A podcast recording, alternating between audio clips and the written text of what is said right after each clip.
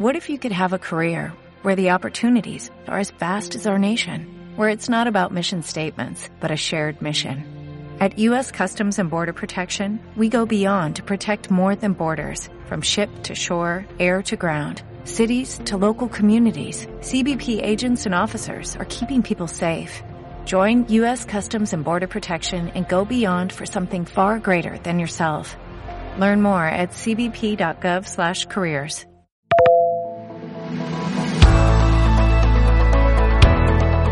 Hola, ¿qué tal? Llegó el veinticuatro de diciembre y mañana la Navidad. Si no tienes todo listo todavía, recuerda que el comercio con la normativa de la desescalada puede abrir hasta las nueve de la noche. Si lo tienes todo preparado, disfruta lo que puedas de una Nochebuena que seguro será muy distinta a la del año pasado y a la que querrías celebrar el año que viene. Enseguida vamos con el tiempo y con tu información local. Comenzamos Sevilla Directo gracias a la colaboración institucional de la Consejería de Turismo de la Junta de Andalucía. Sevilla Directo Actualidad.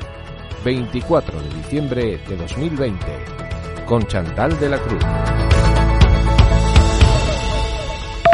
Cielos despejados para este día de Nochebuena, máximas de diecisiete grados y mínimas de nueve en Sevilla, un tiempo algo fresquito pero acorde con el mes de diciembre y además después de un recién arrancado el invierno tras el noviembre más caluroso de los últimos tiempos.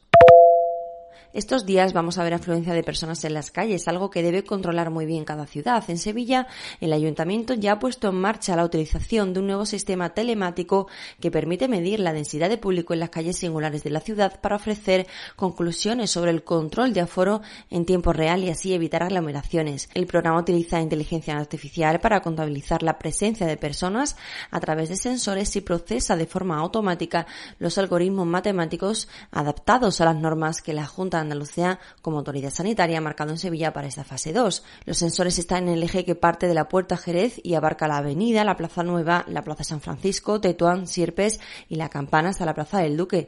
Paralelamente se ha instalado otro sistema de alertas en la calle San Jacinto.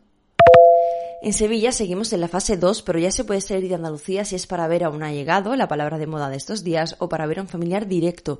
Mientras tanto, las medidas siguen como estaban. Andalucía está cerrada de forma perimetral hasta el seis de enero, si no es por estos motivos. Los andaluces no podrán salir de la comunidad, pero sí viajar entre municipios y provincias. Se mantiene el toque de queda a las once de la noche, pero se amplía esta noche y el día treinta y uno de diciembre hasta la una y media. Las reuniones sociales siguen siendo de un máximo de seis personas, pero hoy, mañana, el treinta y uno, el uno y el seis se amplía a un máximo de diez. El comercio debe de estar cerrado a las nueve de la noche y la hostelería hasta las seis de la tarde y de ocho a diez y media, excepto las cafeterías que pueden abrir sin vender alcohol durante ese tramo.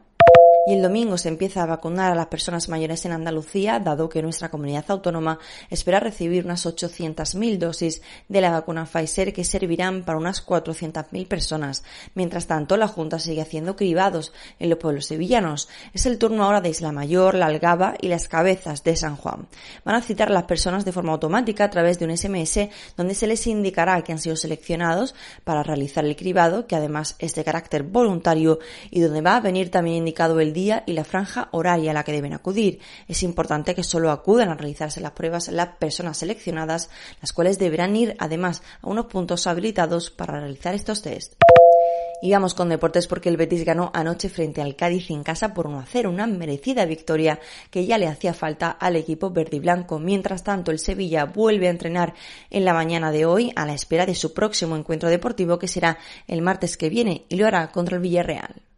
Y hoy es Nochebuena y mañana Navidad, pero son muchas las personas que van a pasar la noche de hoy hospitalizadas. Por ello, los profesionales del servicio de alimentación de los Hospitales Macarena y San Lázaro de Sevilla están trabajando para poder dar una oferta gastronómica típica de estas fechas, adaptando los menús de los pacientes a sus necesidades dietéticas y sin olvidar el toque navideño. Son doscientos profesionales de la restauración del centro los que van a elaborar alrededor de ochocientos sugerentes menús que podrán ser degustados por los pacientes ingresados en estas fechas y cuya dieta no tenga restricciones. El objetivo también es estimular los sentidos del gusto, la vista y el olfato para que provoquen el apetito de los pacientes. Que pases una feliz Nochebuena y feliz Navidad.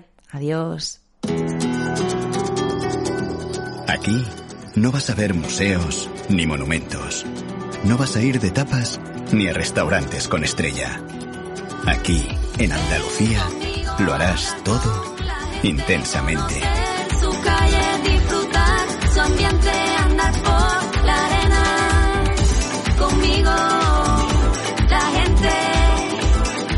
Campaña financiada con fondos FEDER, Junta de Andalucía. Sevilla Directo Actualidad, de lunes a viernes desde las siete de la mañana en tu smartphone.